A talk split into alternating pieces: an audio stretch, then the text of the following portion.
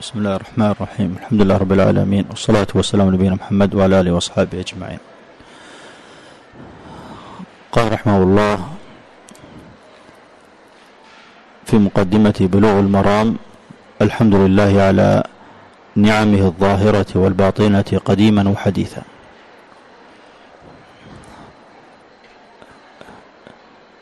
نشرع في هذا اليوم في شرح كتاب بلوغ المرام من أدلة الأحكام للحافظ أحمد بن علي بن حجر العسقلاني رحمه الله متوفى سنة ثمانمائة وثنتين وخمسين الهجرة. وأما ترجمته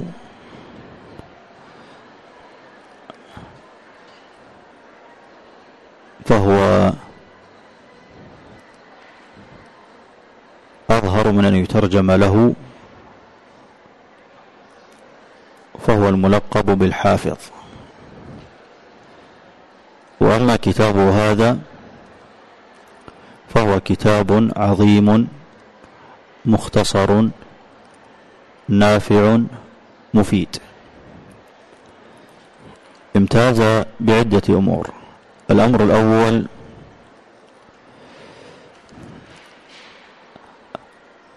أنه لم يقتصر على الصحيحين فقط أو على كتب السنن فقط بل اعتمد على أصول الكتب الحديثية.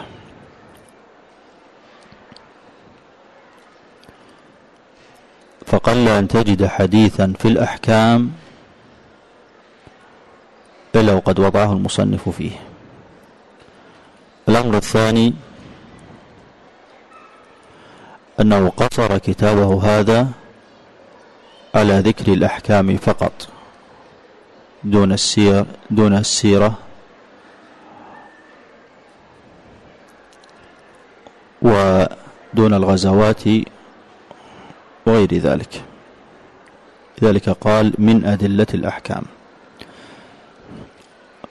والأمر الثالث امتاز رحمه الله في هذا الكتاب. امتاز كتابه رحمه الله. بأنه يقتصر في الحديث على الشاهد. لذا تجد أحاديثه في الغالب قصيرة. ليسهل الاستدلال بها وأيضا تيسيرا لمن يرغب في حفظه. والأمر الرابع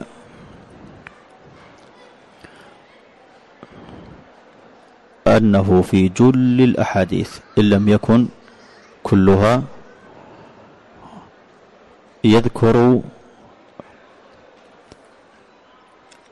درجة الحديث إذا لم يكن في الصحيحين سواء ممن يذكر تصحيحه أو تضعيفه أو إذا لم يجد ذلك هو رحمه الله يحكم على الحديث.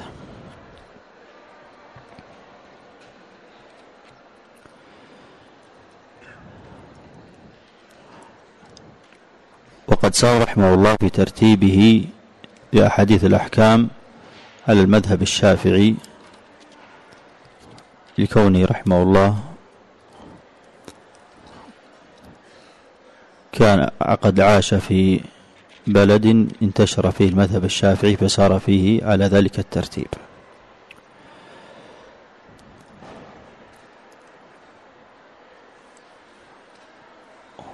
وأما أهميته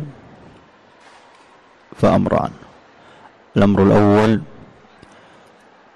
ذكره بأنه يستعين به الطالب المبتدئ. والأمر الثاني لا يستغني عنه الراغب المنتهي وثمرته يعني ثمرة من يحفظ هذا الكتاب يكون من بين أقرانه نابغا. ومقصد المصنف رحمه الله من تصنيفه أمران الأمر الأول جمع الأحاديث والأمر الثاني وهو الأهم حفظ هذا الكتاب. لذلك قال ليصير من يحفظه.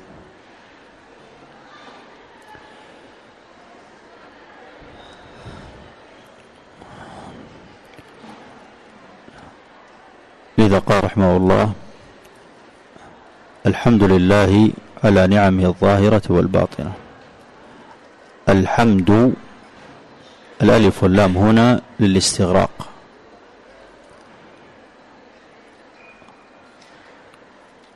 والمراد بالاستغراق أي الكل مستغرقة للجميع الأمور من المحامد. وضابط ال التي الاستغراق أنه إن وضع مكانها إن وضع مكانها كلمة كل فهي الاستغراق. فمعنى هذه الكلمة كل حمد فهو لله على الإطلاق.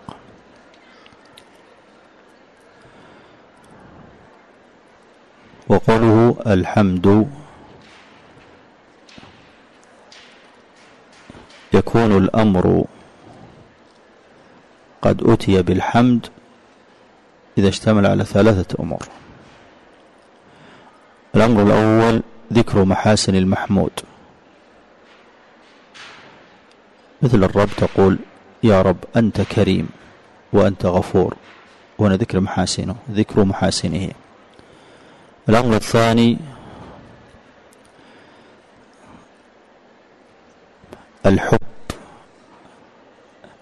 لذلك المحمود. مثل الرب هنا. والأمر الثالث التعظيم. فإذا اشتمل الحمد على فإذا اشتمل الحمد على هذه الأمور الثلاثة كان حمدا لله عز وجل حقيقيا.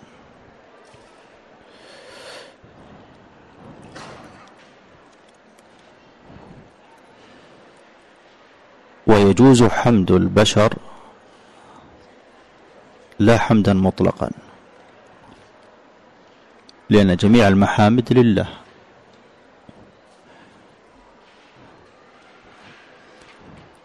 فيجوز أن تقول البشر أنا أحمدك على كرمك وتقول أحمدك على أخلاقك. ولا يجوز أن تقول للمخلوق جميع المحامد لك. أو الحمد لك. والفرق بين الحمد والشكر أن الحمد يكون في مقابل نعمة وفي غير نعمة. أما الشكر فيكون مقابل فيكون في مقابل نعمة.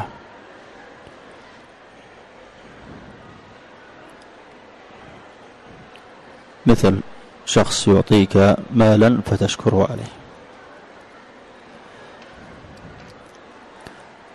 والشكر أعم من وجه آخر وهو أنه يكون باللسان وبالقلب وبالجوارح. أما الحمد فيكون باللسان وبالقلب ولا يكون هناك حمدا بالجوارح.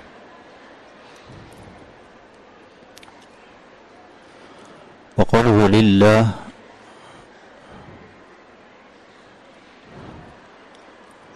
مأخوذ من أله يأله فهو مألوه أي معبود. يعني جميع المحامد لمعبود الرب سبحانه وتعالى. على نعمه أي عطاياه. الظاهرة يعني التي ترى. مثل ما أعطانا من الثياب والطعام والشراب. والباطنة أي التي لا ترى. مثل ما أودعه الله عز وجل في قلبك من الإيمان والتوكل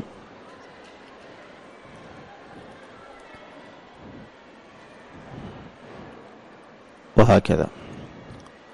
قديما أي التي أعطاك إياها الله عز وجل في وقت سابق. وحديثا أي ما هو أنت متلبس به من النعم الآن.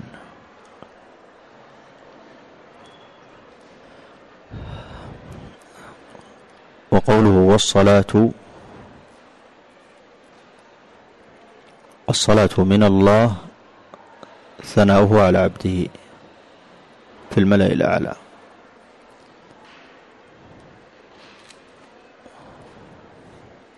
ويجوز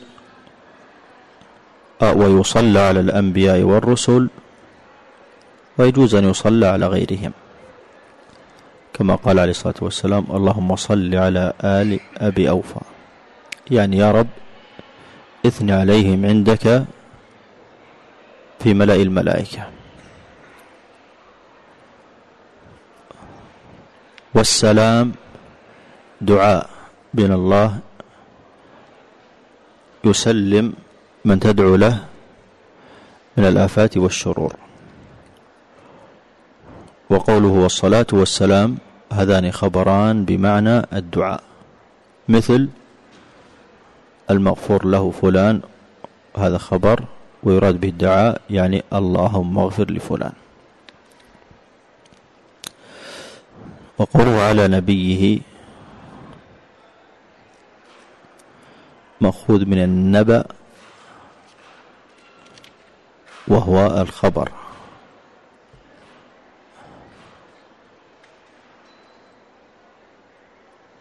أو من النبوة وهو الارتفاع لمقام مكان النبوة. ورسوله.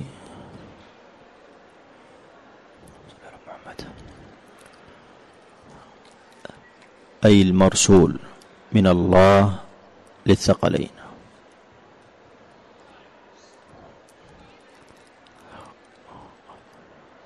والفرق بين النبي والرسول على القول الراجح أن الرسول من أتى بشرع جديد. والنبي من أتى إلى قوم يحكم بشرع من قبله. والدليل قول عز وجل إنا أنزلنا التوراة فيها هدى ونور يحكم بها النبيون الذين أسلموا للذين هادوا.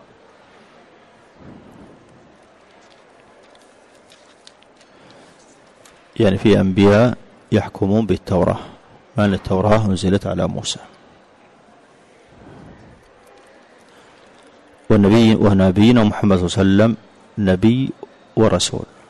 فأتى بشرع جديد وأمر ببيانه للناس. قوله على نبي محمد على نبينا محمد صلى الله عليه وسلم.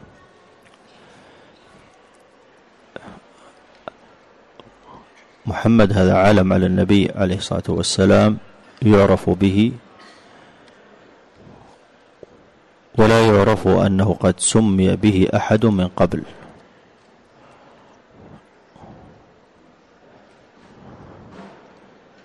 أي قد جمع خصالا محمودة.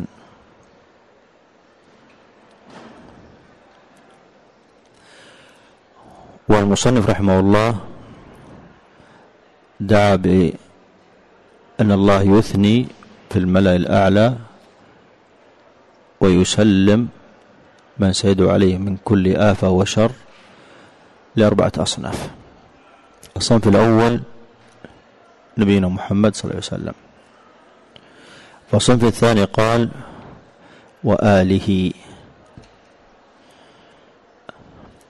الآل إذا أطلقت وحدها فيراد به فيراد بهم كل من اتبع النبي صلى الله عليه وسلم. كقول كقوله عليه الصلاة والسلام اللهم صل على محمد وعلى آل محمد أي على جميع المؤمنين من أتباع محمد.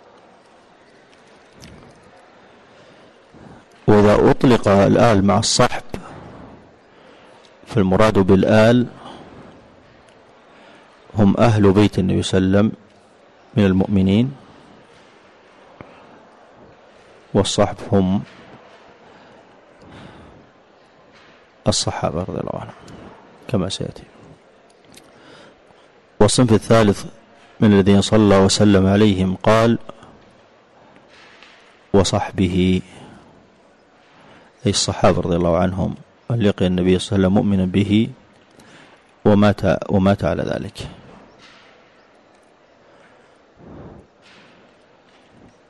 ونعت المصنف رحمه الله هذين الصنفين وهم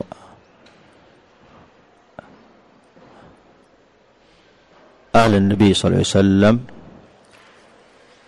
من قرابته من بني هاشم المؤمنين والصحابة بقوله الذين ساروا في نصرة دينه سيرا حثيثا أي نصروه نصرا سريعا لم يتوقفوا في نصرة الدين ولم يبخلوا بأنفسهم ولا بأموالهم في نشر الإسلام.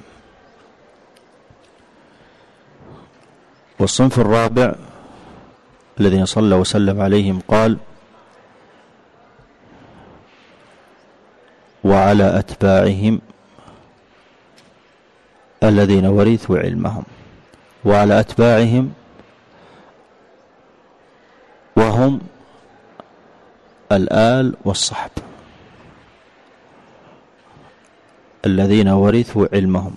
يعني العلم أتانا من الصحابة من قرابة النبي صلى الله عليه وسلم ومن عموم الصحابة.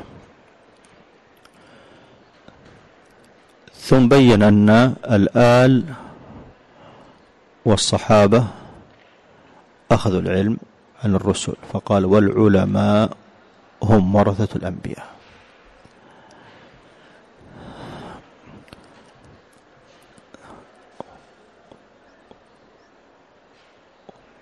لأن الصحابة و وقرابة النبي صلى الله عليه وسلم المؤمنين نقول لنا العلم بعد أن أخذوه من النبي صلى الله عليه وسلم. قال والعلماء هم ورثة الأنبياء. وهذا قطعة من حديث. أكرم بهم وارثا. يعني هذه صيغة تعجب. يعني ما أعجب وما أكرم وما أحظى طلبة العلم الذين أخذوا ميراث الأنبياء. أكرم بهم وارثا وموروثا يعني أكرم وأنعم بالذين أخذت منهم العلم. من الصحابة وآل النبي صلى الله عليه وسلم مؤمنين الذين أخذوه من النبي صلى الله عليه وسلم. وهو بهذا يبين لك أن كتابه مأخوذ من منهاج النبوة.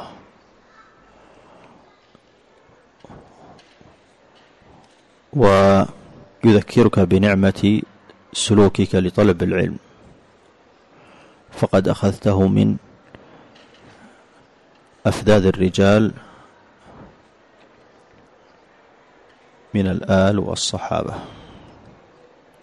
فافرح بهذا العلم واشكر الله عز وجل على أن يسر لك العلم وعلى أن هداك له.